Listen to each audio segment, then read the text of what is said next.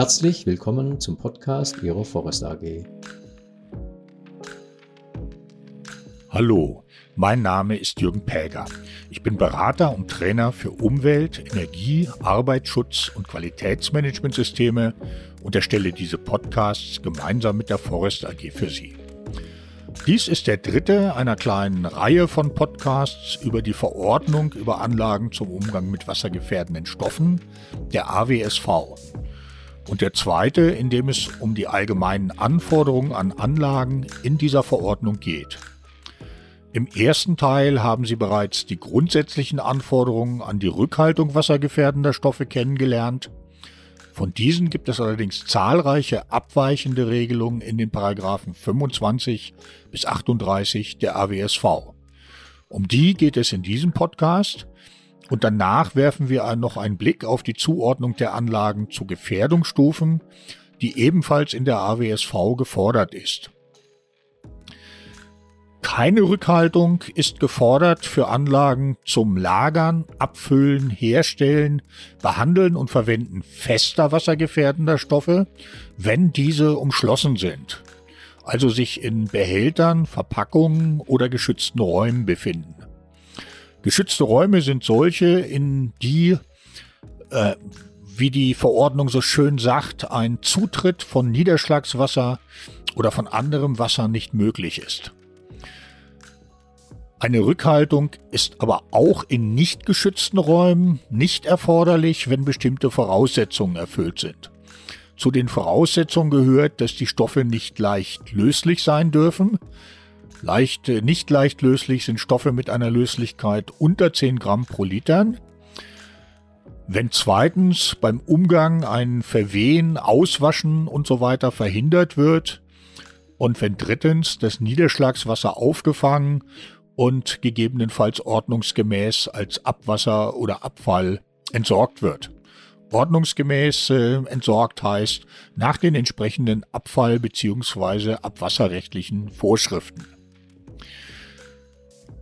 Ein Rückhaltevolumen ist auch nicht erforderlich bei Umschlagflächen. Diese müssen allerdings flüssigkeitsundurchlässig sein. Da gibt es noch spezielle Anforderungen beim intermodalen Verkehr, also wenn äh, auf äh, andere Verkehrsmittel umgeschlagen wird. Mit denen wollen wir uns aber hier im Detail nicht beschäftigen. In der betrieblichen Praxis von großer Bedeutung sind auch Fass- und Gebindeläger. In diesen ist ein geringeres Rückhaltevolumen erforderlich, als es äh, nach den grundsätzlichen Anforderungen aus 18 AWSV erforderlich wäre. Das liegt daran, weil man davon ausgehen kann, dass in einem Fass- und Gebindelager ja nicht ähm, alle Behälter gleichzeitig undicht werden dürften. Bei einem Gesamtvolumen bis zu 100 Kubikmetern im Lager beispielsweise muss 10 Prozent äh, des Gesamtvolumens dem Rückhaltevolumen entsprechen. Das ist ja deutlich weniger als die Grundsatzanforderung. Bei noch größeren Flächen nimmt der Anteil des Rückhaltevolumens am Gesamtvolumen noch weiter ab. Eine Rückhaltung ist auch nicht erforderlich bei Anlagen, die in der Regel nur einmal befüllt oder entleert werden. Insbesondere zum Beispiel bei Hydraulikanlagen, die ja etwa bei der Inbetriebnahme äh, befüllt werden oder auch äh, bei ölgefüllten Transformatoren etc. Ebenso wenig braucht man eine Rückhaltung bei oberirdischen Anlagen zum Umgang mit gasförmigen Stoffen, wenn diese gasförmigen Stoffe im Schadensfall als Gas freigesetzt werden. Das muss ja nicht immer der Fall sein, beispielsweise bei unter Druck verflüssigten Gasen.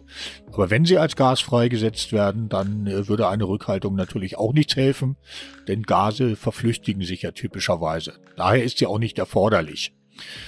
Prüfen muss man allerdings, ob äh, bei der Freisetzung äh, gegebenenfalls wassergefährdende Flüssigkeiten entstehen können. Dann ist nämlich doch wieder eine Rückhaltung erforderlich. Das kann ja zum Beispiel der Fall sein, wenn etwa freigesetztes Chlor oder Ammoniak mit einem Wasservorhang äh, niedergeschlagen wird. Dann befindet sich das Chlor oder das Ammoniak ja in dem Niederschlagswasser, das dadurch wassergefährdende Stoffe enthält und äh, ja, wie gesagt, dann wäre eine Rückhaltung erforderlich. Kommen wir damit äh, zu den Gefährdungsstufen. Nach äh, Paragraph 39 der AWSV ist der Betreiber verpflichtet, seine Anlagen einer Gefährdungsstufe zuzuordnen. Die AWSV kennt deren vier, äh, Vierer. Es gibt also die Gefährdungsstufen A, B, C oder D, wobei die Einstufung A der geringsten Gefährdung, die Einstufung D der höchsten Gefährdung entspricht. Im äh, Grundsatz ist diese Einstufung ganz einfach. Der Paragraph 39 enthält eine Tabelle.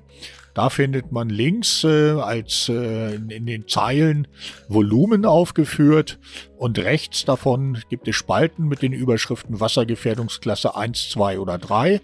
Und an den Schnittpunkten, wo man also die Menge oder das Volumen seiner Anlage äh, und die Wassergefährdungsklasse der eingelagerten Stoffe sich treffen, kann man einfach äh, die Gefährdungsstufe entnehmen.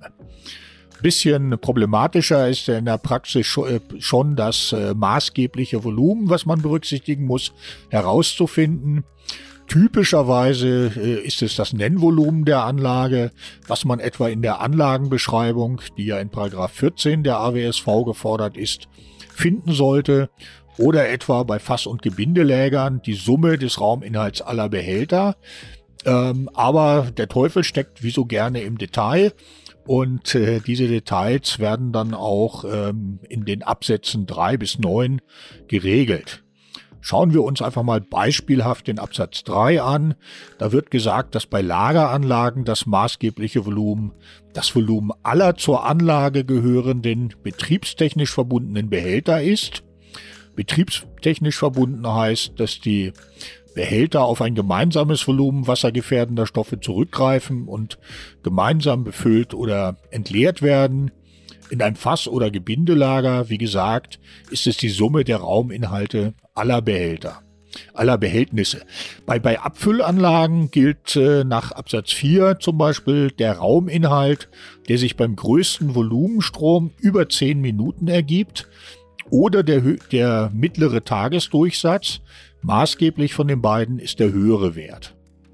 Also da muss man sich äh, ein bisschen mit beschäftigen. Ähm, ein weiteres Problem kann entstehen, wenn man nicht mit Stoffen, mit einem einzigen Stoff oder Stoffen äh, einer einheitlichen Wassergefährdungsklasse umgeht, sondern mit Stoffen mehrerer Wassergefährdungsklassen.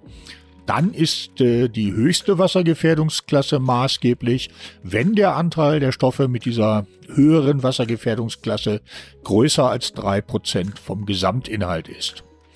Wenn Sie also zum Beispiel ein Lager haben mit äh, 200 Tonnen eines Stoffes der Wassergefährdungsklasse 1 und 8 Tonnen eines Stoffes der Wassergefährdungsklasse 2, dann beträgt der Anteil dieser 8 Tonnen äh, mehr als 3 Prozent. Das heißt, dann hätten wir in der Summe 208 Tonnen der Wassergefährdungsklasse 2, weil ja die höhere Wassergefährdungsklasse maßgeblich ist. Und in diesem Fall würde uns die Tabelle im Paragraphen 39 zeigen, Gefährdungsstufe D wäre maßgeblich. Ja, so viel für heute. Ich hoffe, dieser Podcast hat Ihnen gefallen und wir hören uns bald mal wieder.